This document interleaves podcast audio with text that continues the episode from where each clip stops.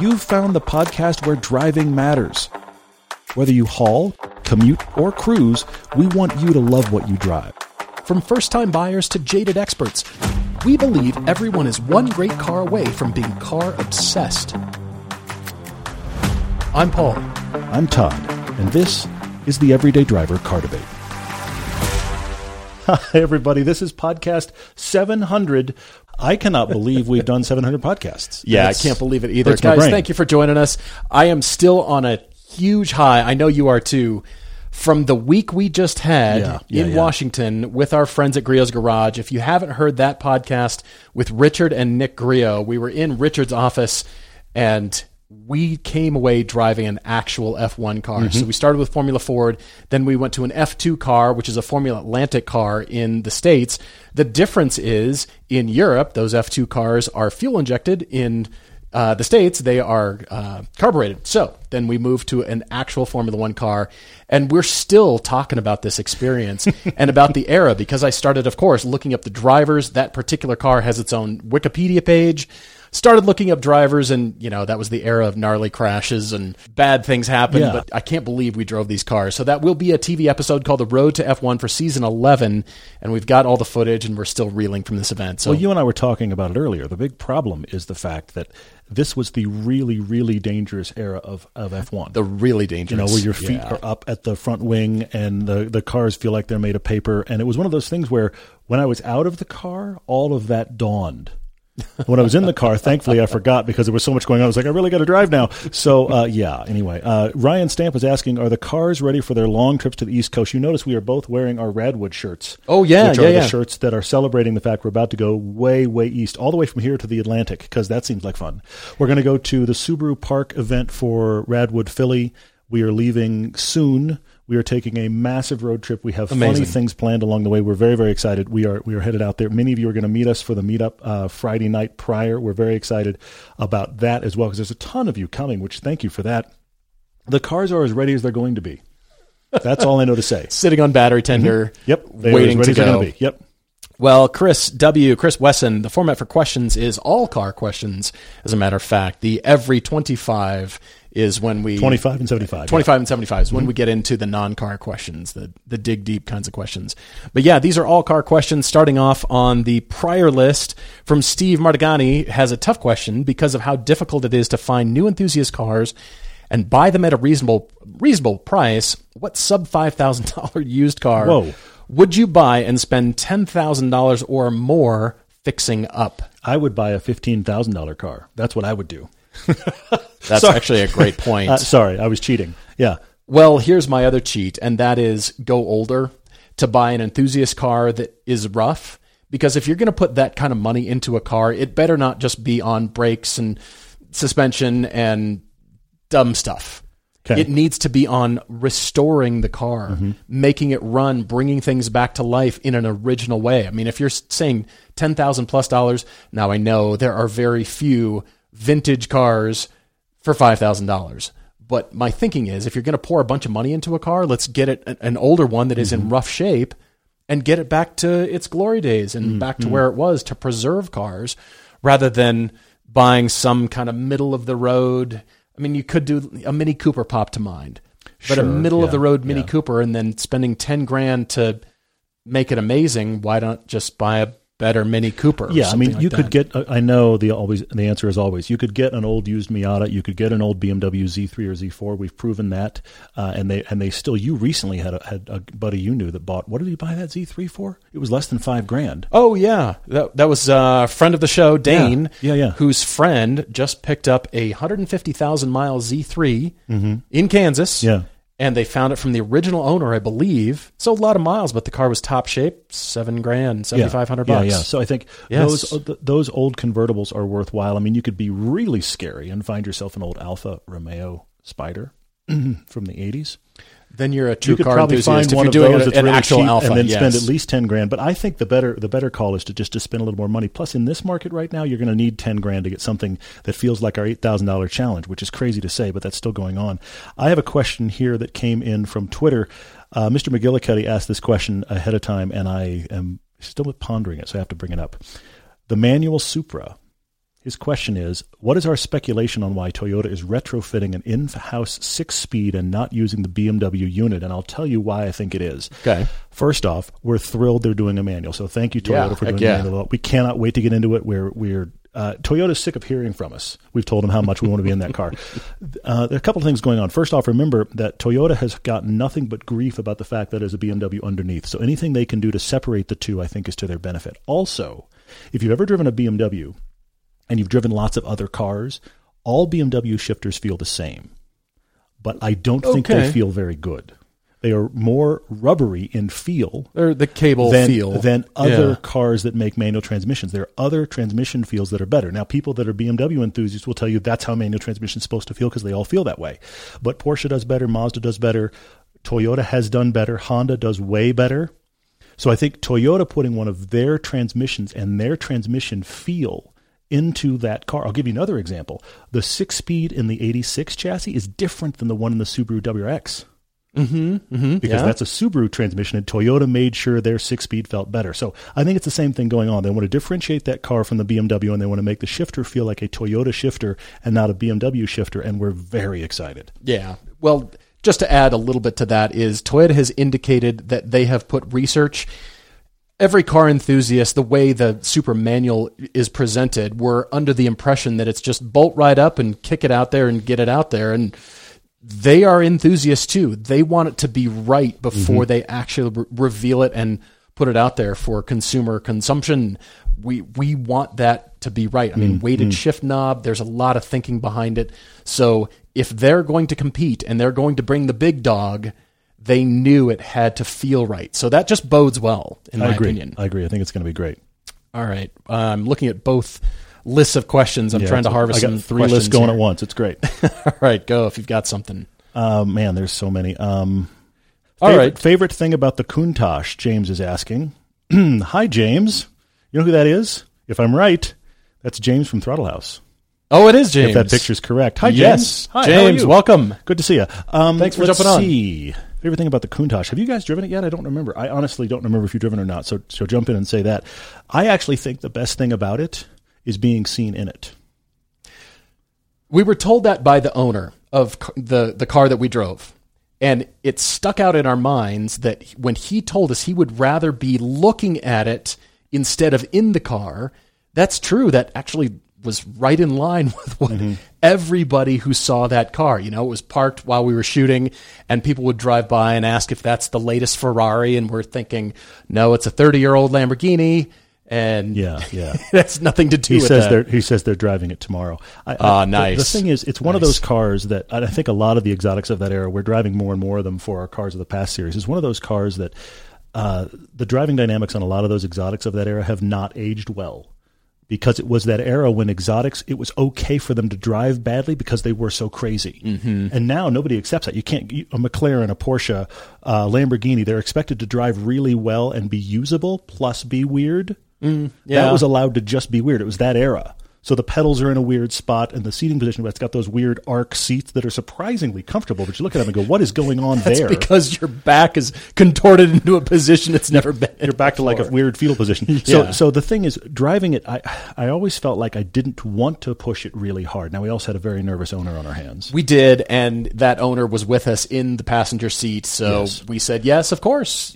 but it was one He's of those things where I think being seen in it is the magic. Being seen with it is the magic because it, it, it creates such an impression on everybody that sees it that you kind of enjoy that versus something like I'll, go with a Miata. Something like a Miata is not something that anybody's oh my gosh, there's a guy in a Miata. Nobody cares. Yeah, but right. you as the driver are getting all the enjoyment. It's the exact reverse. James, I will also say the doors. I'm curious about the build quality from that era of cars because they were so bespoke almost. They were almost hand wings. built. And when I had the uh, the door open, uh, like Todd's doing, I would wiggle the door just to see. Our car felt really solid. I was really impressed Mm, with the build quality, even though it's you know tube frames in some places and hand built in other places, and symmetry is overrated. I, I was so impressed. So I, I look at things like build quality and how panel gap fitments are, and you know I suppose you have to give it a pass. But uh, hope you guys enjoy, and so thrilled you guys are uh, jumping on here. Appreciate you joining. What else do you have? I've got some design questions on the Take- two series. I've seen a couple of them. Please jump in. Yeah, Akash says our thoughts on the new two series and the look particularly. As a matter of fact, we've got one right now, and we're mm-hmm. shooting an episode. It will be primarily for YouTube, but I'm intrigued with this car. And I will say that Todd and I racked our brains as far as what car this competes against in the marketplace because it has grown. It's heavier. It's got more power than the first M2. When the M2 came out, this car has 20 or 25 more horsepower than that M2, and it's over 3,800 pounds, all wheel drive, only automatic transmission. So the proportions have changed, and to me, it's gone more grand touring instead of the real compact, lightweight sports car kind of thinking. It's it's grown almost as if BMW has done that deliberately to introduce something just underneath it that is a true small driver's car, not the two series Grand Coupe hatch, nothing like that, but it's, it's slightly bigger now and therefore leaving room. And you know that BMW is the king of the niche models. And it's almost like the 1.5 series or somewhere ah. in there where they could do some sort of lighter weight. This is the true, you know, welcome to BMW kind of car. I'm intrigued by that. I hate that Maybe the- they don't, but the car's hmm. bigger, heavier than ever before. It's significantly bigger. So on to the styling. What do you do to a classic coupe shape to give it distinctive BMW lines? BMW has the surfaces nailed. I think they're doing excellent. And what we're seeing is like the Toyota, like the FRS issue. The first gen had very distinctive headlights and taillights, and people loved that the most. That's what this new generation of BMW 2 Series has. Hmm. The headlights and taillights are very distinctive, whether you like them or not.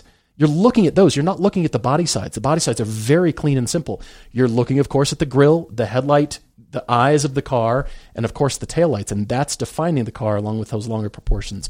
More to come as far as the the detailed design review, but as far as surfaces, very simple. It's a classic GT car shape. It's a it's a saloon. It's I just- can't believe how simple the side is and how busy the ends are.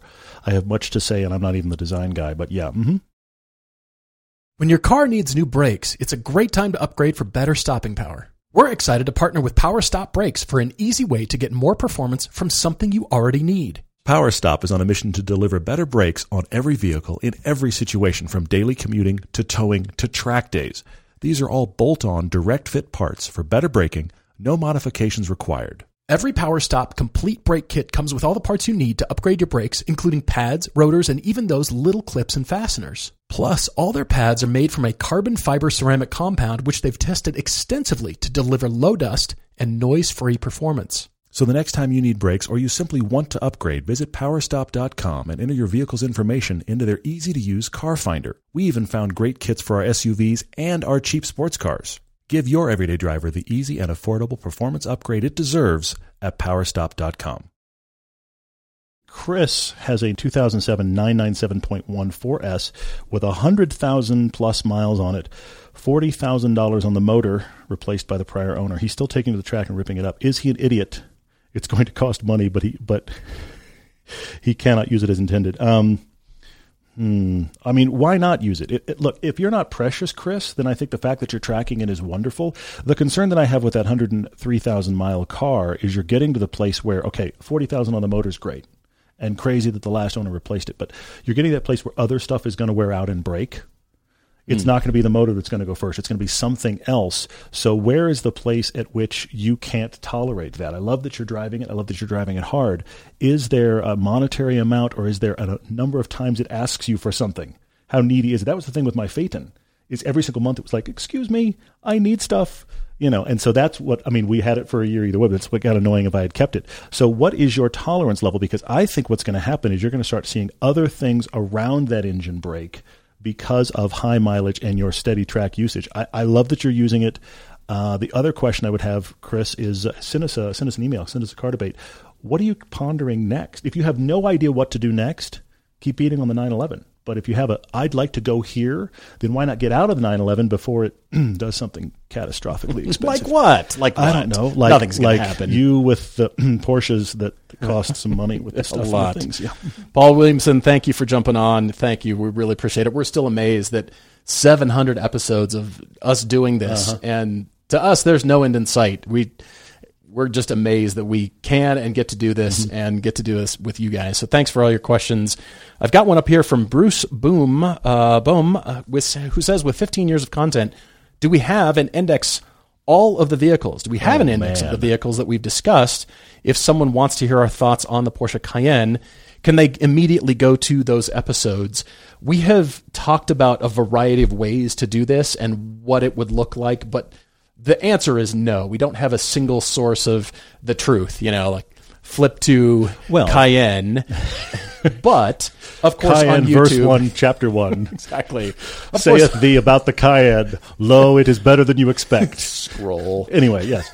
You can, of course, on YouTube find the families from the manufacturers. So we group all the types of videos into the various family categories from each manufacturer. That is a good way to to see things very quickly, but not all. Well, at this point, not all of the TV episodes are up there. Some was pulled from the initial TV episodes. Were pulled from uh, first generation YouTube content, and Yeah, those yeah. videos still exist. But I mean, it's really the- the only searchable way, not necessarily the Cayenne. The, the simplest search is actually the main YouTube channel. Go to the I would say channel, so. not anywhere else. Just go to the channel and use the search bar on the channel, and you can act like all my Cayenne videos. You can find them there, even though that does have playlists, and many of them have playlists. The difficulty with our content is the fact that it's spread elsewhere. Because, for example, our Icon film, that one, BMWs, Right. the Corvette film, the 911 film, major discussion about all those generations that isn't actually anywhere on YouTube. So that makes it a little bit harder. Of course, the podcast is not searchable in this way. This gets hard, but thank you for wanting that. I honestly think the simplest answer is to search the YouTube. Uh, Jordan's question. Yeah, Ghosting me out. Hey, man, how are you? Well, you've, we've come through Park City before. It's good to see you. Oh, by the way, Jordan, I'm calling you out. I'm pretty sure you know Brian's questionable decisions, and the next time he's in Park City, we want him on this Yes, podcast. definitely. Please connect the dots for Definitely. We saw the photos on his IG. Uh, yes, he for was, sure. He was Some here. cool you spotted him. Yes, but Jordan just took some pictures with him. So I'm, Okay, connect- good. I'm connecting the world. I'm trying. I'm trying Good. for that. It'd be a cool guest. Favorite road trip you've ever done? I think, and we've done some cool ones, and we're about to do, uh, and this may be topped because the West Coast one was awesome. I loved it. We have some ahead of us that we don't know if they're, They're going be east, really it's going to be crazy. We're going Yeah. north to Montana and Wyoming. Greatest hits there. It's going to be great. Even our Texas trip, I'm excited about. We got a lot of stuff with cars of the past. I'm going to say to this point, I actually think it's the one I did last summer in the Lotus with my son. I was wondering if it was. 1,400 miles Yeah, in a Lotus cool. Elise, which on headline is not something you should do. That sounds terrible. 1,400 miles in a Lotus Elise, please don't do that, okay? But we hit greatest hits roads. It was supposed to be a family vacation, and for other reasons, it became a just father and son vacation. It's cool. We did the best of Utah in that in that car, and I will say to this to this moment, my son taught me something on that trip. I think I've mentioned before. Okay. We went through one of the best parts of Highway 12. If you come on Utah Meetup, you can do it with us. One of the best parts of Highway 12, we got done Yeah. And he said something I've never thought of before. 'Kay. Which was so stupid because you and I will will paint roll our way down a road shooting it. Right. Okay? And I've driven plenty of roads and they're great. We got through the best part and he looked at me and he goes, Can we go back and do it again? That's great. Boom. I was like, That's "You- great, you- man." We can. That was what was so crazy about that moment. I was like, Yes, we can, son. And so we did certain sections of it over and over and it was wonderful. Because Garage uh, who saw a Gallardo at Walmart this morning. What's the most unexpected place you've seen an exotic or supercar? I, I want to say Monterey, and it, it's not Monterey, it's Salinas. When you're at the Motel 6 and a Pantera rolls in, you're like, a pet, of course, Monterey. But The the crazy thing about Monterey, which is a moment in time thing, yeah, go ahead. You will never sit in in traffic with so many amazing cars. Stop and go with something in front of you that's overheating and something behind you is overheating and everything around you is worth millions and Yeah. everybody's sitting there stopped trying desperately to keep their cars moving and they aren't moving. That's the most exotic traffic jam on the planet for sure. I can't remember a specific time necessarily, but it's because you think all the supercars are clustered in one place, and then when one leaves the herd, you think, ah, why are you out here? What are you doing? Anyway, Derek is asking if the police will come back to the podcast. Do you want to tell the Chad story, latest one? We had our Oh, friend, yes. the sheriff, just to set this up. Oh, we had our yes. friend Chad, who is a local sheriff, was on here before. It said the police are here is the name of the podcast, and he has asked, answered some amazing questions from a perspective of an officer. But as you know, and he may be listening now, he's a big fan of the show, and he's followed for a long time. He listens in his patrol car, which is now an undercover red Tundra. Yeah, So Chad's fairly high up in the local sheriff's department. He, so he's now in a red Tundra with the lights in the grill. So we know this about Chad, but he sent you a text that started a ridiculous conversation recently. Well, he sent me some photos along with the text, and Chad, I really appreciate you sending because he was waiting in to go into the tunnel car wash with the scratchy brushes. There was a 992 911 ahead of him. Now, for Chad to take the company issued, the county issued truck through, it's the truck, it's the police truck. Fine. but for a 992 911 to go into a tunnel wash deliberately is very strange, and Chad just happened to be right behind him. And after they both exited the tunnel wash, Chad pulled him over for not speed shining. he sent me photos. He popped the lights and pulled this guy over, and the guy's like, What'd I do? He's in the drying lot going, What What, did I happened? do?" How did I possibly speed or do anything? Yeah. So I pulled him over for not speed shining, and he promptly told him about the show. And he said this guy was very nice. And I said, "Well, Chad, you're huge, and you're also an officer. Everybody's nice chest." to you. yes. Who isn't nice to you?" So apparently he was informed. He know, now knows about Griot's Garage products. knows to not take his 992 through the tunnel wash, and it, it made me hurt a little bit. And you know, everybody has their thing, and that's your car. It's not mine, but still.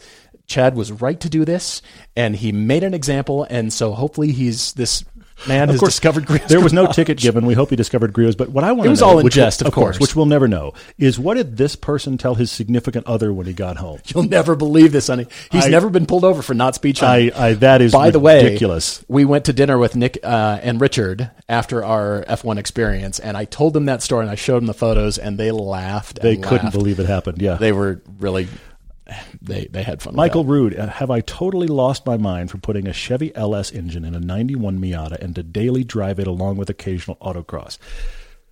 Two thoughts here, Michael. First off, that's borderline too much motor for that car, and I am a guy that I like things that are not overly powerful. I like things that feel like they're balanced, and that's going to be an awful lot of motor for that car. I hope you're doing other things around the motor. Not just big motor and everything else is stock. Worry about brakes, worry about suspension. Visit uh, the folks at Flying Miata. Make sure you get that entire car dialed around that motor so it's not just overwhelming. If you get it dialed, drive it always to the store, to work, Yeah, in traffic, yeah. autocross, track days. If you get it set up right, it should be the daily for sure. By the way, do you fit? You hopefully you fit. Anyway, Yeah, agreed. Navi Benapal says, Todd, would you, would he be an idiot to place his faith in a 10 year old Chevy uh, Camaro V8 or Mustang or Challenger with a stick shift with 100,000 miles? His last stick shift was in 1996 Maruti Suzuki Zen. something's pending on that car. Think so? Hundred thousand mile Chevy V8. I mean, It's 10 years old. 100,000 miles shouldn't be too much of an issue unless I you mean, know what's been done to that. Everything will be available and cheap for that car. well, But something, once it goes. but something is waiting. Right. I just feel confident about that. Mm, Four Runner for Life 98 has already scrubbed off the tires after 8,500 miles on his 2022 Tesla Model 3. What new tires should he buy? Well, if you don't have Nokian Hakkapeliittas for winter, we recommend that, but they do have a very good all weather tire.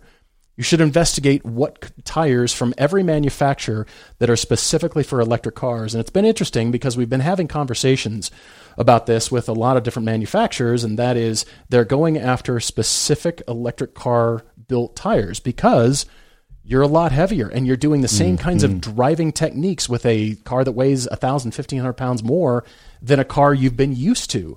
So, absolutely, those tires are made for the cars. Go, go pursue what, whatever your t- favorite tire brand is. But we do recommend Nokians. We've had a lot of great luck with them, and they've come alongside us for this Cars of the Past series. They are on our cars, and we're going to be taking those all weather. And we've had you know, back at, up in Seattle in the winter and Uh, summertime driving as well. So they are a high performance all weather tire. We like those a lot. Chris Osterman, hey Chris, how are you? When are you guys driving the new Z? Now that much discussion has happened here at Everyday Driver about the new Z because we wanted to drive it. Yes. And our friends at Nissan wanted us at the launch. And Yes. they told us when the launch was, and it was exactly when we were supposed to go to Griot's to drive an F1 car. And we made the collective executive decision F1 car, we may never drive again. Right. Z car, they can probably send us in Utah. So we went F1 car.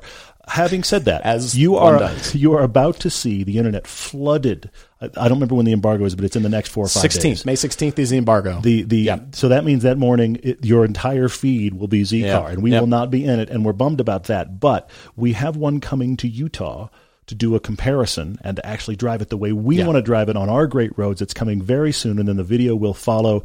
That is actually the Z car will be featured at the end of season eleven, which we're Yeah, that's right. busily shooting and editing. That's right. Well, we just wanted more time with the cars, and that's Mm-hmm. our thing. We always want as much time with them as possible. Soak time to drive it, but then time to shoot the car and and of course come away with the footage that we want. So that's always been our thing. And and so launches are great. We want to be a part of it, but then Yeah. as you said, when a, an opportunity to drive Jody Scheckter's podium finishing 1978 Formula One car, that still I'm that's a bucket list item. I hope to do vintage racing in the future. I hope to do more. I want to do ah, more. I want to get used to all kinds of vintage cars. Mm-hmm. You and I have been a few uh, in a few at this point, and I've just scratched the surface. I've just started to taste what's possible, and I'm floored by what goes into the maintenance and the care and feeding of these things. The care and feeding is staggering. It's made me want to do it more. I mm. love modern cars, but it's made me want to go vintage even more. It's horrible. I'm not sure who's paying for that because I it's don't astronomical. know either. Uh, Steve is asking. He said the Carmudgeon show, which we like, that's Jason Cammisa and friends. Uh, they declared that the NC3, the last of the NC generation, third generation Miata,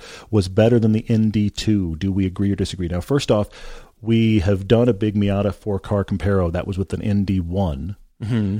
We both like the NC a lot because we both fit. That is the thing that makes the NC exciting to me all the time is that I just fit. It's a car for me. As much as I like the ND2 and I like it a lot, it is totally undermined for me by the fact that I just sit there like this the whole time. It hurts. So that is definitely a factor for sure. Yeah.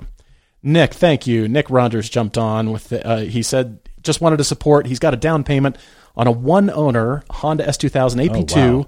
to replace his totaled STI hatchback. We're very sorry that got totaled. Hmm. I hope there was nobody in it and if there was, I hope everybody's okay. This will be his first rear wheel drive car. He appreciates the content. Nick, thank you for the support. We That's huge. we just feel like when we meet fans of the show, it's just the instant thing we do is just start talking cars. Of course. it's not like hey, great to meet you. We're just Yes. like instant, like hey, that thing I talked to you about on the questions with the. We just just oh, pick up right I- where we left I off. will say that. I will say that if we meet you, when we meet you, Absolutely. please connect the dots for us because uh, you'll talk to us and you'll know what we said to you about whatever question. And honestly, so many questions have gone by. Yeah, right. We don't remember, but if you'll connect the dots, it's always really cool. I Thank do want to say if it's your first rear wheel drive car, Nick, you need to do some autocross. And or just some parking lot fun on your own. Find the dynamics of that car at the edges, so you know the understandings of it. The AP2 was a little less oversteer heavy, uh, tent prone than the AP1, but those are fantastic cars. also, yeah. you're coming out of an STI hatchback, which is turbo. That is non-turbo. You're going to have a totally different power band that you're probably going to struggle with initially. So just give that car a chance to play to its strengths, and also go somewhere where you can really ring it out, so you understand it. Let's see. Borzika has a what would be the next logical car? He had a 1991 Mazda Miata. Now he's got a 96 BMW Z3. What should he get next when he sells his Z3? Why sell the Z3? Those are awesome. They are good, yeah. But here's your track record. You're staying small and lightweight, and GR86 is the next for you, I think. Unless he goes convertible, version. and then he needs a Boxster. Certainly, Boxster, if, if you want to stay convertible. But GR86, a- we've had questions. Uh, let's see. Anaswar is asking about the GR86. Should he test drive a car that he has no intent of owning or plan on owning in a few years? Intends to own a GR86 as a fun weekend car, Mm-hmm. but he's not sure if he should test drive the GR86 now. I say do it now. Mm-hmm. Test drive so you know and come away with you'll either confirm everything and you'll love it, or you'll think, you know what, I didn't fit well, or I didn't quite Mm, like the interaction of something, and I, I thought it was going to be really good, and it didn't really turn out that way. I say drive it now, and that will only help you with your decision. Don't wait to drive something. If you've got that opportunity, don't wait. Chris Simmons, he's got a question here about adding a weekend car. He says he sees a lot of low mile, low cost Pontiac Solstice. Are they worth, worth it? The Solstice, is that the plural? Solstices. You definitely need to go drive one, but watch our cars under $8,000 because that's in there compared to all of its competitors, and you can see us talk about it. That was a fantastic first gen. I wish GM had done a second gen of that car because I think it would have been a serious competitor. It's like 90% a serious competitor. It is worth it. There's a question here from Skylar as well. He started watching us when he was too young to drive. It's been a while.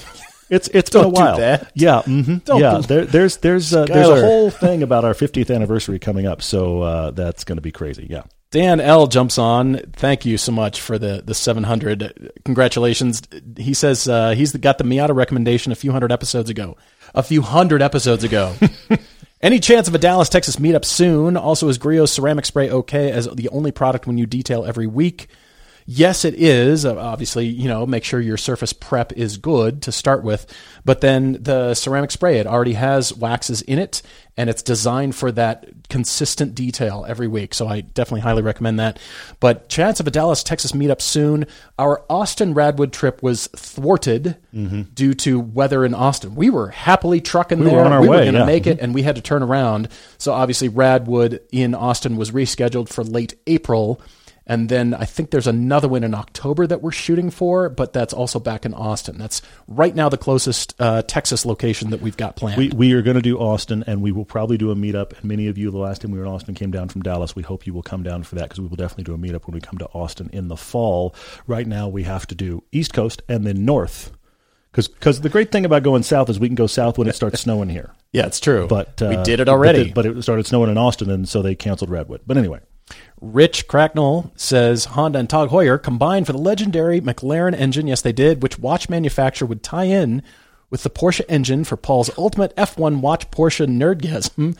Wake up, Todd, when I'm done. yes, please. I am currently falling asleep. Yes, wake me. By the way, on our recent Patreon call with our board member patrons, Rich corrected me. I was pronouncing the John Tyrrell's name, the famous Tyrrell Formula One team.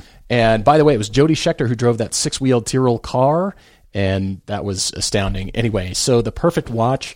I admit I'm definitely a Tudor fan, but I'm also uh, an IWC fan as well, and certainly Bell and Ross. But I, yeah, maybe not. Maybe it's not TAG Heuer anymore. The problem is Porsche Design is doing their own movements now, so it it would be weird. It would be weird if Porsche Design didn't provide their own movements for the special design watch because they have gotten away from sourcing ETA movements and Valjoux movements. They are just doing their own movement now, and that makes sense. It goes into all their products now, especially the watch designed for the GT3 and the GT3 RS special editions. They have their own movement. I look at Why my watch, but I'm not that? wearing one. Yeah. hmm I, I just say, yeah, just just use that one. Any chance of a NorCal meetup? I've seen that question come by a couple times. Uh, nothing on the calendar yet, but we know we have to get back out there. We've done some stuff in that area without doing meetups, so we're aware of that reality.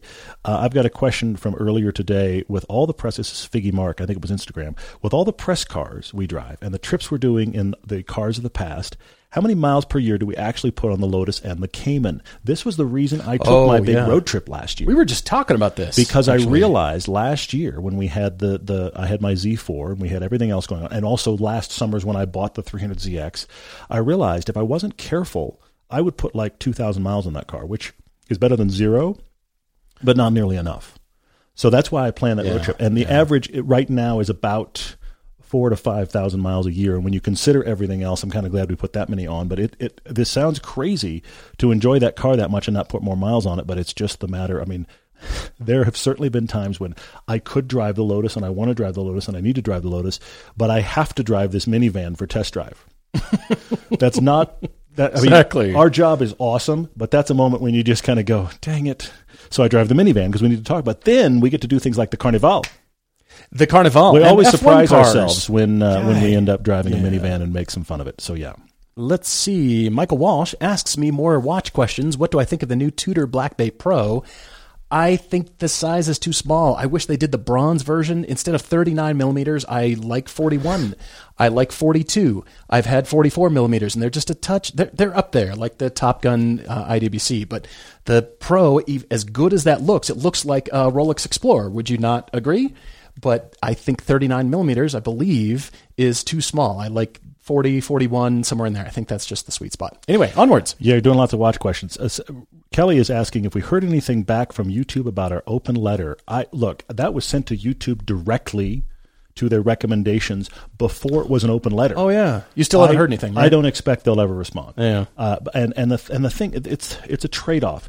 You know, our friend Matt Farah has been talking a lot about the fact that he's just embracing the YouTube algorithm. He's calling calling it YouTube face. Okay, and there's certain ways to do the thumbnails and that kind of stuff. And we have we have fought against And that good to some on him degree for embracing that. but and and the fact that we're on multiple program uh, platforms allows us to do kind of our own thing, but there is something to be said for caving to the algorithm because that's where the money is. But I think YouTube has the ability Hmm. to prevent us all from leading ourselves to the lowest common denominator because this is the thing that social media does. When you when you're engaging with social media, all the algorithm really wants is you to engage again. So it is Yeah. going to, to Right. lead you down a path that it thinks you'll like, but that typically is never elevating what you're looking at. I wish YouTube would create what I kind of thought up as kind of like the YouTube Oscars. It's not a great example, but I wish they would create that so that YouTube could say this is stuff worth watching, not just what the algorithm says you should watch, but that will require people. If you want to read that open letter, it's on our website under the YouTube tab, but uh, I doubt I'll ever hear a thing. Okay, so what's the next steps? What do we do? You've posted it already. Mm-hmm. I've gotten suggestions about reposting it on LinkedIn. I'm on LinkedIn a fair amount. Yeah, yeah. Should I find somebody who works for YouTube on LinkedIn? I, I think somebody should see it and at least acknowledge it and be like, great idea. Bye. I fully something. expect somebody at YouTube has seen it, but I think Maybe, I think, but what's the next after that? Acknowledgement like, good idea. Bye now. Yay, you! A little Yeah. nice little pat on the head. Two thumbs up. I'm going to go have a muffin. I mean, I don't know that there is know. a there is a way to uh, to get them to acknowledge that matters other than them doing that, and I would love for them to do it, but I don't think that that's very likely. Yeah. We're going to continue to have that. Um, that walk around where we just go, okay, what do we want to do? What do we think YouTube wants to watch? How can we find a blend versus just going, oh, yay, YouTube. I- Yeah, you right. know, I, we'll see. We'll see. Uh, Dennis Barrios uh, or Denis asks if I have attempted paint correction before. The most I've gone, really, it's clear coat correction, but the most I've gone is the heaviest formula from Griots for really scratch clear coat, and it's fantastic. I mean, it's brought back stuff you would think is toast, but not actual. I, I haven't gone after, if you're asking color sanding or going further than that, I certainly have not. You know, there's guys that do it daily in and out, but telling you, Griots has the tools to make stuff you come back you would never otherwise think. I want to remind you guys of DriveShare from our friends at Hagerty. DriveShare is a car sharing community that connects renters with the owners of cool cars. We're talking vehicles that elevate any occasion like a wedding or a special celebration or even a vacation. Or you can just enjoy a dream ride, a car you've always wanted to drive. That's why I put my Lotus Elise on DriveShare, and many people have loved driving it. List your car to earn some extra money knowing you're covered by exceptional insurance and roadside service. Owners and renters can both rest easy and enjoy the ride. Visit driveshare.com or download the app to rent or list a ride today. Chris is asking about would would we be suspicious of someone selling their enthusiast car after a year of owning it? Like us selling the GR86 after well, a um, yeah, th- he says his reasoning for selling is because he wants to try other cars. He's trying to figure out what to say to a prospective buyer. Say that. Say Oh, that. yeah, okay, I mean, th- because that's going to give them confidence about the fact that you don't have anything about the car that you find fundamentally wrong or broken or hidden. You would like to move on, and I think Chris, you're going to need to have an answer for what you're considering next, so that you can they, you can be like, I, I've enjoyed this. Yeah. Here's the things I love about it. Here's the things I still love about it. But I would like to get a blank. Nobody's going to have a problem with that. I think that's helpful. Let's see here. Aegis says, stylistically, how do we feel about the Supra versus the New Z compared to the matchup of old Titans of the 90s? I think what you're seeing is manufacturing processes. I think Oh, you're okay. seeing a All right. manifestation of trying to figure out how to make a, a car faster and cheaper rather than taking the time to make a more complex stamping. And it's either done in urethane, it's done in injection molding, or some kind of composite material. But I will say the Supra has, I believe, what we were told is the largest sheet metal production piece currently for the hood Yeah, 'cause of the rounded because it's a head, yeah. Mm-hmm. clamshell that lays over the top almost to uh, below the belt line. It is spectacular. And when you look at that single piece, that is an investment in tooling. That's an expensive piece to get right because it's so large. It gets unwieldy. The larger the piece, the harder it is to hold tolerances. And you know Toyota, they're not going to let something leave the factory, you know, terrible. So having a piece that large is incredibly impressive. So I, I look at complexity of form, but then also how it's made. And I haven't seen the Z yet in person. We still have not. We've seen plenty of photos, but it still leans more towards what your 300Z looks like as far as simple panels, and the complexity is really in Yeah, the urethane front end. They had a 240 sitting in the studio and said, "How much can we do that new?" I mean, that's very Right. much the, the new one, And Right, I- but that mm, dictates manufacturing and, Yeah, and true, the true, true, cost. yeah. You know how how many times a piece is stamped, whether it's five times to coax the shape out of it, or if it's just three, and so it's a over overbend and then you know flexing it back, and that's it's art and science. It's like making wine. You know, everybody starts with grape juice and time. Why does some wine taste better than other wine? The the master who's making it. You all have the same ingredients. You all have sheet metal and a giant tool to stamp it. I love that Are we find a way to get coaxing to it out of watches there? and wine in the midst of an all car Yes. podcast. Somebody might asked be me coming movie questions. Please save me. Anyway, uh, might be coming. That's unbelievable. Um, Andrew P says, "What are our suggestions for lesser known driving roads? If we suggest them, they're not lesser known. I'm just saying the key thing is Google Maps in your area and find the squiggles and drop the little guy down and see if that road is worth it. You will be amazed at some of the stuff we, you find. We found another road today." That we're excited about. We kept driving it, going, "This is awesome." Uh, a couple of you were asking about a Generations of the Z car piece. Uh, 86 Monty is asking for one, and a couple others are asking as well. We would like to. We have it in discussion. Uh, I'm sure others are talking about it as well. We want to do it in this style, which we are known for, and nobody else has really done. So we'll see what happens. Uh, it has to do with getting a lot of the cars together. Luckily, I own one. We know of a 370. We we can probably get a, a, a new one, so we can get some of them. But I want to go all the way back to the Datsuns and get the whole group. We'll see if we can put it together. Going back to the and this year Yeah. is so crammed. I'm not sure if we can do it this year, but I want to try to do it. We'll see. We'll see. It's in discussion. Sometimes we fit things in that we never thought we could do, but agreed. Tyler Kenneth Ste- Stevens asks me about design trends. We, he remembers us commenting years ago about design trends that need to go. The time, it was about increasing amounts of fake grills and vents. What new trends do I think are interesting? Of course, it's the signature lighting on all the cars, but what I'm confused by is how the signature lighting for a car for a particular model is different than its sibling. And I mean massively different. BMW has a good consistency, Mercedes is beginning to have a good consistency, but Kia, the K5 GT is completely different than almost everything else in their lineup. And it was just because the designers liked it and gave it a little bit of personality to a otherwise kind of boring sedan. So for car manufacturers that you, you could look at this two ways. They have a different signature lighting for every single car, but that doesn't say family to me. That just says Okay. the designers liked it and it was cool looking. Mm-hmm. But good design can be counter to one another. One piece of furniture in a collection doesn't have to look exactly like, you know, a larger version of that smaller one. You can have some elements from it and push it further. So I could go both ways, but I just I keep seeing the signature lighting and I'm like that is a dot. Nope, that's a Nissan. That looks like the BMW over here, which looks like the Kia and why is there no consistency throughout, or at least a part of that element consistent throughout? So they do the big grills. So they have room This for is the big our grills. big grill, so you know which family it's from. More big grills. yeah. No, stop with the big grills. Uh, let's see. There was a really good question here from Mark. What's the difference between good and bad body roll? He says it seems to him to depend on if you're in the driver or passenger seat. Every car rolls more than you think when you're in the passenger seat. Every single car on the planet. Like, whoa, you're driving way too fast here. you Right, know, that always is the case. So, the, but the thing is, it has to do with how the car resolves itself at the end of the body roll. And I'll give you a great example. The ND, the latest generation Miata, all of them, but the latest generation is kind of extreme, has a lot of body roll. You put it next to the GR86, which has very little body roll, and you kind of think, wow, this rolls quite a bit. But the Miata has a lot of body roll to give you the sensations of the car moving, but it's not sloppy. Mm-hmm. It's very well set up into how it handles the weight. You get into your typical look, it's an obvious low hanging fruit. You get into a typical minivan, and any body roll in that feels kind of like a boat, kind of out of control. It's it's wallowy, and that's the difference. You can have body roll just fine as long as the car is taut and holds its holds its line well. If there's secondary motions in the middle of a corner, that is all bad. Mm.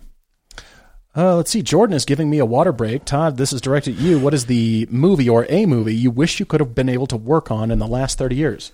I'm going to drink water. The problem with working on movies, honestly, is the fact that it kind of ruins them at the time. Now, for Lord of the Rings, I was able to be out front of it enough that I was able to see some stuff before I had to really work on it, and that made it fun. Um, but that's that's the thing is that if you work on it, often you're kind of over it. So that is a bit of a question mark. Is it along Though- the lines of when you send us uh, A-roll cuts because you've been sitting in front of the monitor for too long Sure. and going, Chance, Paul, watch this. Am I out of my tree? Unforgiven, one of my favorite westerns ever. Yeah. That would have been awesome to be involved in. Clint Eastwood throwing down. That's a little more than thirty years ago, but but that that would have been. I that will be my answer right there. What's the movie we were just great. talking about? Uh, Ed Harris, Underwater, uh, Oh, the Abyss. The Abyss. Yeah, the James Cameron Abyss. The stuff you were telling me about The Abyss. Was, Everything about working on that was hellish. I don't want to be a part of that. Okay. But It sounded amazing. Morgan though. Freeman. uh, Watch the behind the scenes on The Abyss. Side note: if you've never seen it, it's unbelievable the stuff they did. But Morgan Freeman and Clint Eastwood at the top of their game, making Unforgiven. Yeah. Whoa. Yeah. I Gene. Hackman's the villain. Come on, that's my answer. It's Unforgiven. Let's see. I've got another design question from Johnny Burrows. What would I consider the drivers of corporate design language, or like corporate grills didn't really exist 30 years ago? Certainly proportion. It's always proportion. You look at body side to window height. You look at proportion, length of cars. Cars just fit in a certain kind of demographic. You know, BMWs from 30 years ago, they're quite boxy and square. Volvos, you knew what a Volvo looks like. That's how, uh, again, back to manufacturing, that's how car companies differentiated themselves. But simple, clean manufacturing, that's just dictated by how much money the company has to invest in tooling. But you're right. It's always been about the headlights and the surrounds of headlights. It's always the secondary characters because hmm.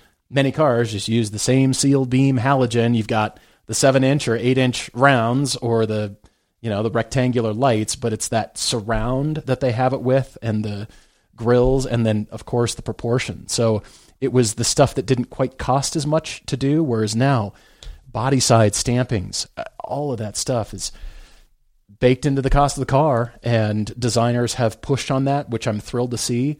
Over the years designers have pushed on let's invest in more. Okay so that's going to take another step to tool that body side yes that's more expensive. That's more of an investment. What battle can we win with marketing and the product planners?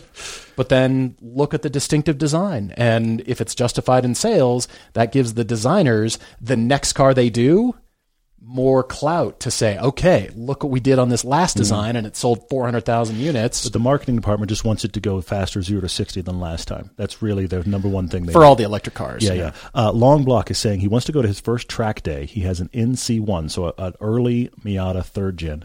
Looking for either a later Miata third gen or a GR86 as a replacement. I'm guessing you're going to buy one of those two as your track car. That's kind of what I'm reading in here. Which do we suggest is better for first track day? I'm going to say the GR86 mainly because it's going to feel more powerful than the NC and also because it's a new life experience. If you mm. have a mm-hmm. third gen Miata, I don't want you to get another third gen Miata for track day. Get in a GR86 to have a new experience. Yeah, I like that. And I also think that out of the box, just completely stock, the GR86 is a bit sharper than the Miata is out of the box. Now, the Miata can be turned into a weapon, no question. But I think out of the box, it is a sharper car. Chris Wesson asked me about the Volkswagen ad running on the Boston area radio that touts the joyful Taos. right. Are we braced for rant? Because I feel one coming. What would the Taos need to do in order to be described by literally anyone as joyful besides sink Them All? By the way, Rich came up with an even better uh, hashtag burning down the Taos. Yes, very good. Yes. That was fantastic. But yes, drown them, burn them, I don't care. But I've been actually confused by a lot of mixed messaging from the CEO sorry. of Volkswagen. Sorry. I'm just bracing for. I'm about to strap myself in. Yeah. The mixed messaging is this I just read a headline saying that the CEO, Herbert, said maybe it's, you know, electric cars are too soon and they're, you know, not quite being adopted by everybody yet. So th- that's a little bit too soon. Here they are, fully all in. That's all we think about Volkswagen now is forget about all the fun stuff. We're just trying to finish off the manufacturing and you know amortize our tooling because this is how many years we projected to make that car. We're just trying to wait till the end till it's done, kick it out of the way, and on to electrification. Fine, if that's your business plan, stick to it, but don't put a, a contrary headline or some sort of contrary statement out there because now I'm confused. I can certainly see it with the ID Buzz. I think that's excellent. It sticks to that bus kind of flat floor, plenty of space, compact proportions. Yes, all day long. but we still like Volkswagen fun cars to drive.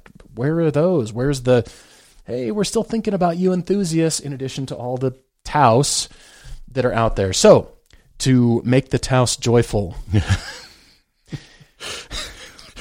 I'm eject, eject, eject. I'm not Yeah. sure because I didn't find the build quality to be where I would expect Volkswagen is. Mm, mm. And that's because Volkswagen fusses over the tiniest radiuses. Mm. More so, they go so much further in their engineering and design than almost every car company. I mean, it is it is hard to work for Volkswagen. You are under the gun. There, there's a lot of high standards, and in many of their products, that's reflected. But when I first slammed the door in the Taos and I started driving, I thought, this doesn't feel like up to their standards.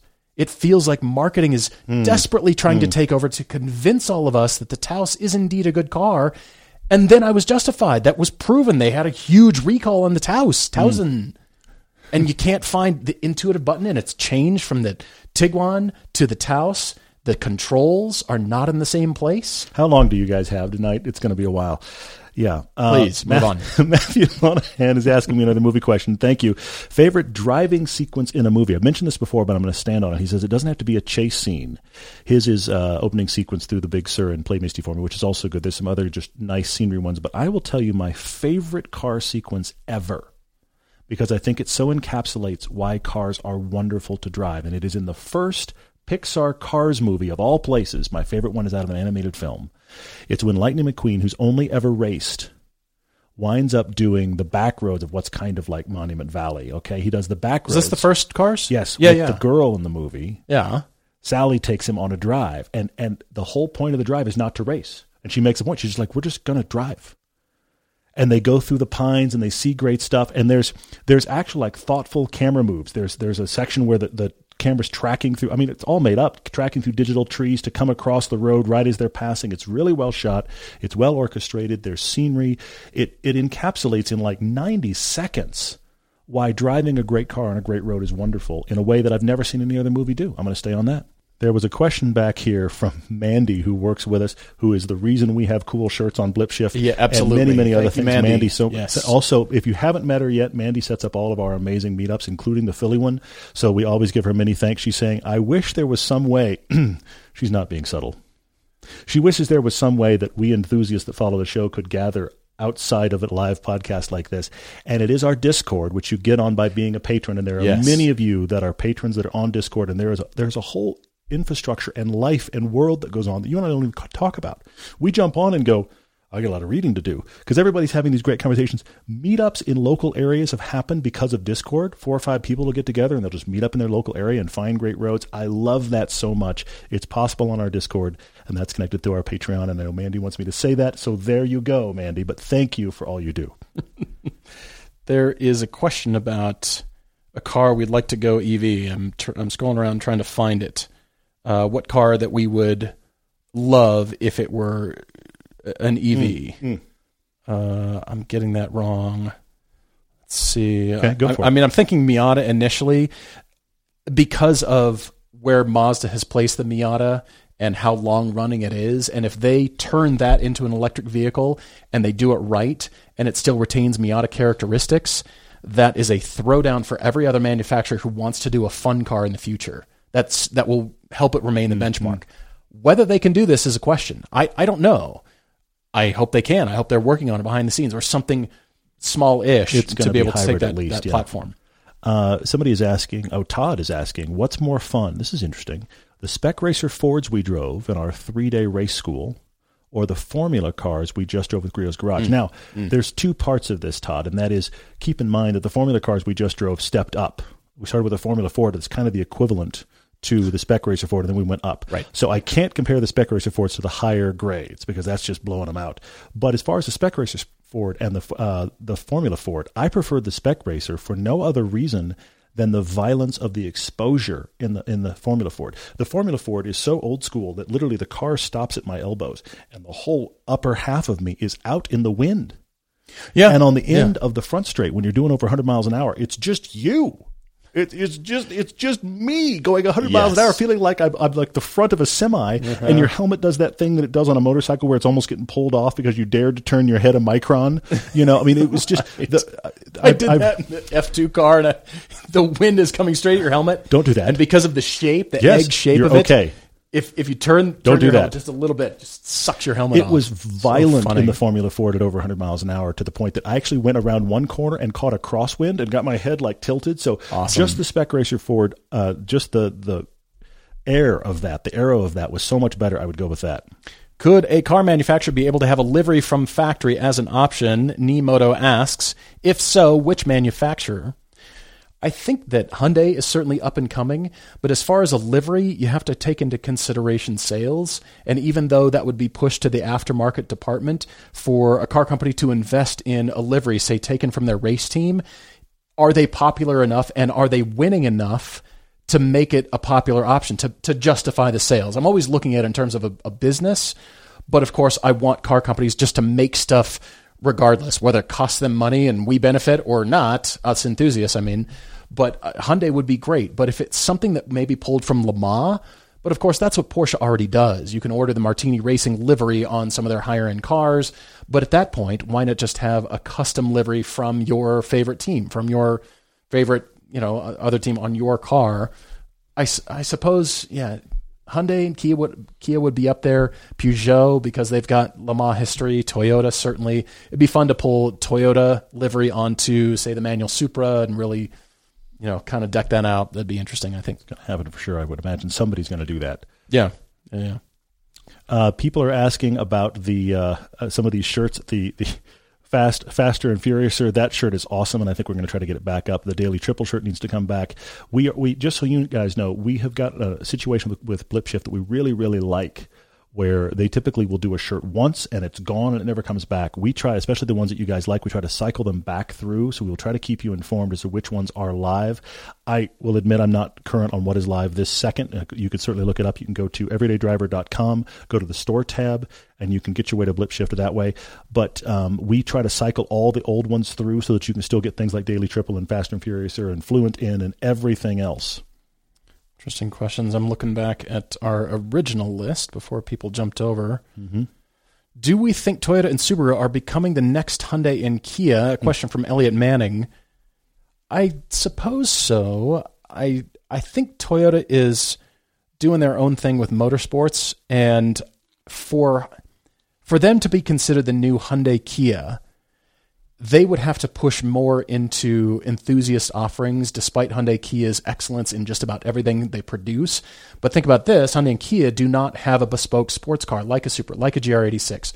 Even Subaru, the WRX is still has that history. We consider it more in the kind of enthusiast car, even though there's not a, a current STI flavor of that. But I think I don't know that they can be compared to to Hyundai and Kia. I still think their quality is just as high, and and for them to kind of push doing their own thing, I, I think they're they're well sorted. But Hyundai and Kia are, are if they had some kind of cool, fun sports car, if that were coming now that they've got the family plan all sorted out for how many people are in your family. yeah. You know, they've got all that sorted out. Sedan, minivan, what do you Yeah. need? We've got that.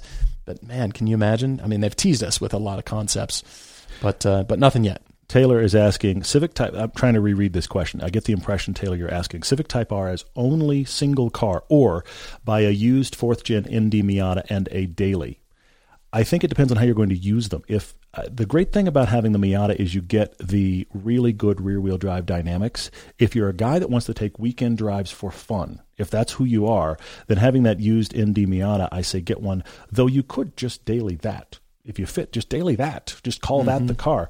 Uh, because the problem is, are you going to wind up in a daily that you really don't like and then only drive the Miata on the weekends? Of course, we want you to be in a daily car that you actually love as well.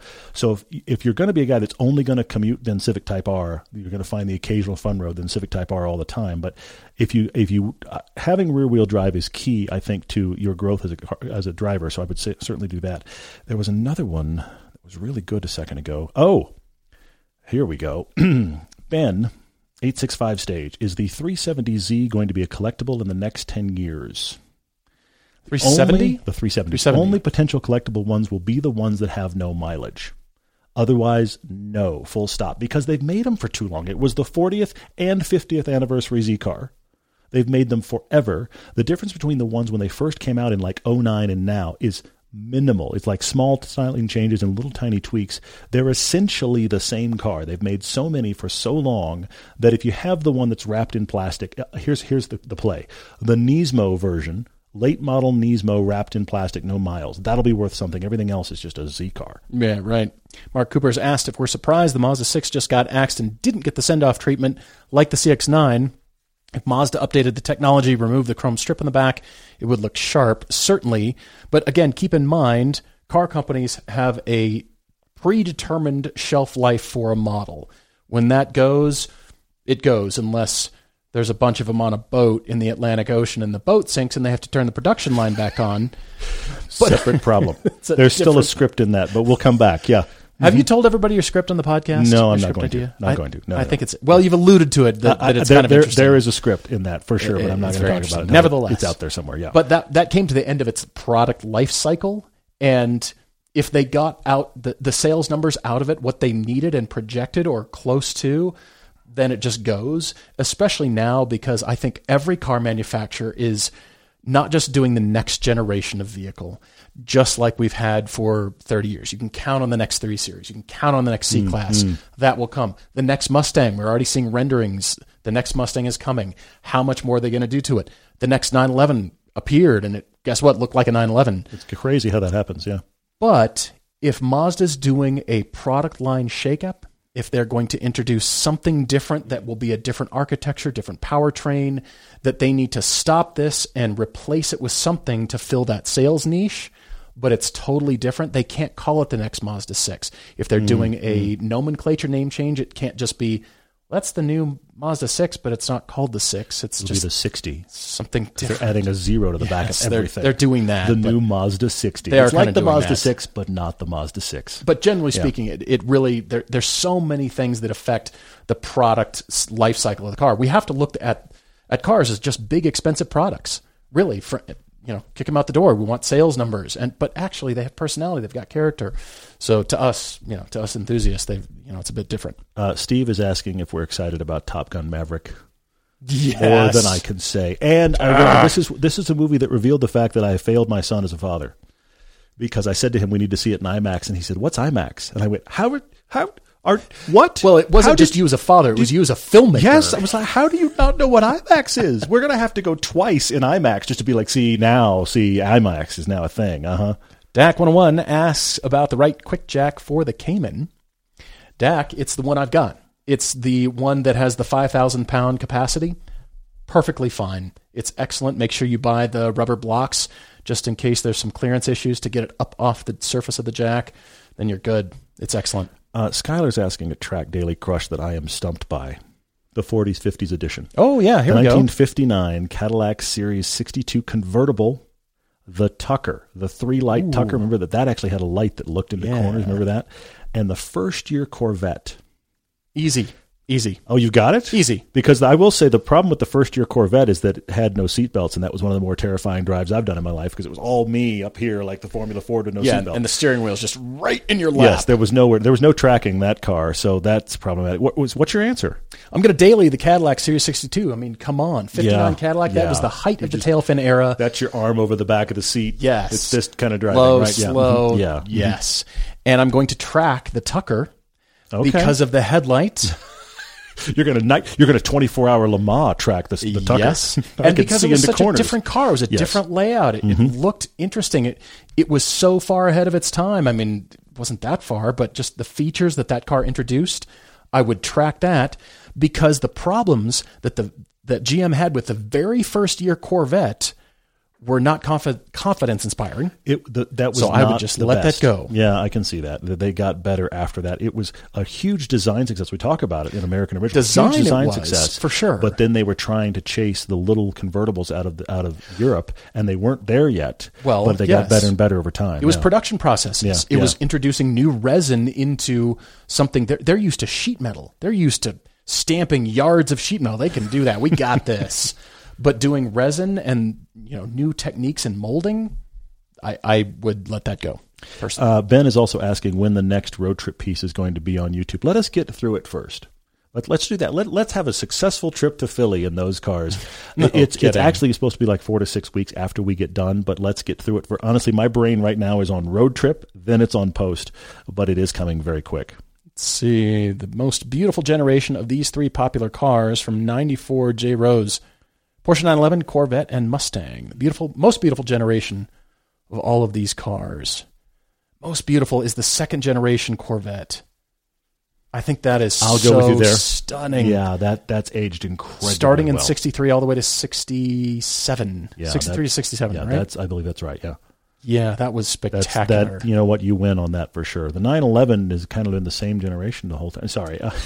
Almost, but as far as iconic design, iconic 911, I'll go with the 3.2 Carrera. The you know late 80s. late 80s. Yeah, I that think is that's just up there. you see that and you just know 911. I, I especially if you do the that tail, means. I think that is definitive 911 styling for sure. Yeah. The Mustang is like is the early. It's like It's the the 67. early- It's like the 67 era Mustang, 67, the proportions changed a touch for 67, I, I believe, and I- that was Chance is not here, and boy, could he tell us. yeah, he could. Ty is probably also listening because we drove his those two guys Mustangs You're right, a while it's- back. it's the early It's- generation. but it's that. It's not when it first came out. It's like a couple years later when they get Yeah, into like the late 64, 60s. it was That's really really 66, good. Yeah. 67, somewhere in there. Yeah, agreed.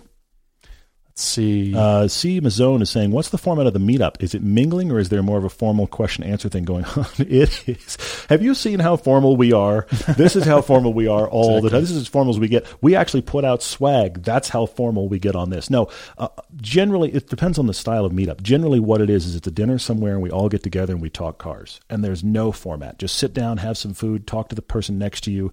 We want to talk to everybody that's there. It's very informal. Now, sometimes if you go on our pilgrimage trip to uh, to Germany and, and uh, Belgium, that obviously has a lot of driving. If you come to our pilgrimage trip here in Utah that we're going to do for the second year, and it's so much fun, that's two to three days worth of driving on epic roads. So that means you have driving sections where you're with whoever you brought, or you're swapping cars or whatever, and then you have meals along the way. But all those meals are informal. There's nothing to do but just enjoy. Yeah, agreed. Alex Smith asking for our summer tire recommendations. Michelin's not allowed. Hmm. We've always liked Kumhos. Kumhos are great. We've liked some Bridgestones. Mm-hmm. We've tried some Continentals. I had Yokohamas years ago, and I liked them. They just got eaten up really quickly. That might have been because of the driving I was doing. Well, I had 200 treadwear Yokohama 052s on my Lotus, and they were spectacular bubble gum. Oh, your car is but then really they were light. gone. Yeah. hmm Yeah, those were really good. But uh, yeah, so you, first you get, you've got to figure out what kind of driving are you going to be doing Yep, yep. that will dictate whether you go full ultra high performance or you're backed off a notch, and that can save you some money as well. Uh, we're going to have to close this down fairly soon, but we wanted to go a little bit extra because, we, of course, we got started late. Thank you guys for jumping over to the second feed. So, a little, a few little reminders. Oh, here's a new thing. I didn't. We haven't talked about this before. We have to talk about it right now. The thing we're adding this week. Oh, The thing we're adding this week. Starting. with- This is podcast 700. Thank you for the reminder. And we are starting something that I honestly I don't have your name in front of me and I'm sorry, but one of you had this idea and you mentioned it and others piled on and we are now going to do it. We've seen enough evidence. We Yeah. have a podcast that drops on Tuesday. Okay. Now on Wednesdays, we're going to have another podcast drop that will be an audio only feed of something off our test drive channel, which obviously has kind of a, a test drive, pardon me, podcast kind of style to it anyway. So mm-hmm. if you are a mm-hmm. person who only consumes this show as a podcast, you will be able to hear the audio of a back test drive on Wednesdays. And then we will continue to have YouTube drops on Thursdays and another podcast on Fridays. And when we're doing TV, we then have a TV show on Saturdays. So there's a lot. But the point is, we're Amazing. adding Yeah. something on Wednesday that will, will come to your podcast feed. If you've already seen the test drive, you don't want to listen to it, I get it. But if you're person only consumes that way, you'll now have an audio only feed of old test drives. That's starting this week. We started to do it. We decided to do it right after the 700. And uh, we're going to do that going forward. We've got a lot of back catalog we can get through. So plan on those for Wednesdays, assuming we don't forget, because that's an ad. DAC 101, thank you for the confirmation. We've seen a lot of that from people who have a YouTube video just playing on their phone while they're driving. Obviously, they're not watching it. Let's hope they're not. Please don't. But Please that don't has been that. Mm-hmm. confirmation for us. They're treating it like a podcast. So it's easy to strip the audio out and just post it as an audio only format. Just post the audio only. And uh, we'll have those as a 15, 20 minute special episode. You Mm-hmm. can just listen to our our uh, our banter on that. But since we're in car recording that, it's like we're in the car Mm-hmm. with, there you, with you. as Yeah, you're driving. sure. Mm-hmm. It's it's kind of fun. So we're we're excited to to introduce those. Any uh, thoughts on what car we could start with? We have such a backlog at this point. I've I've thought of the Civic Si right now. I've thought of starting there, but we could start really anywhere. I think we could do the, the Genesis GV70. We've been talking about it a lot recently. That's true. recently, That's a that good one idea. just came out, so Yeah, I I think like that, that. would probably be a good one. But we will have many, many of them. If you have a request for a car and we've done it, we can certainly work that into the rotation for Wednesdays. So that is coming. Again, we have a new TV season starting the first Saturday of July. That'll be on the Motor Trend cable channel, following shortly thereafter to Amazon Prime and Vimeo, and then it will come to YouTube metered out. This coming Thursday is something from last season, season 10. That is the Honda Civic uh, SI, the latest gen of that, the the 11th gen, I believe, if I'm not mistaken. 11th, yeah. And the 8th gen of the GTI, those put together on an amazing road in Southern California. That's a really cool piece from season 10. And shortly after that is one of our favorite episodes ever coming. But coming this week is uh, Civic versus uh, GTI. That's this week, so expect that on the main channel. We are cranking out test drives. Generally, test drives are every single Thursday, but right now we're doing every other Thursday because we're trying to finish season 11 before I fall over in front of the edit machine. We're all working very hard. Chance is with us too, and Paul is. It's, it's all hands on deck. So that's really awesome. Guys, thank you for watching and joining us. We still can't believe It's really 700 cool. is upon us. If you're just listening only, we if you can sometime jump on the live stream. We love uh, we love it when we've got the live questions. Yeah, and if we didn't get to your question, please when we post up on Mondays and Thursdays for questions, please resubmit. We love you know having the interaction and, and it's just it's amazing. Yeah. I can't believe we've been doing it for this long. But We have a. It we have- doesn't seem like it. We have a cool video coming up for our 15th anniversary of first Oh, yeah. posting Thank you. content. So that will be coming up in the middle of July because July of this year, middle of July of this year, is the 15 year anniversary of our first video. I looked quite younger and I had lots more hair. So that's going to be super had fun. some long hair. I had some long Yeah. hair. There, there, there's there's I been had hair. plenty of questionable decisions that have happened in life, and that's one of them. But anyway, uh, here we go. Thank you guys so much for listening and for commenting and being with us and helping us when we jumped to the new feed. And uh, good night, everybody. Thanks a lot. we're always looking forward to next time. Yeah, Cheers, everyone.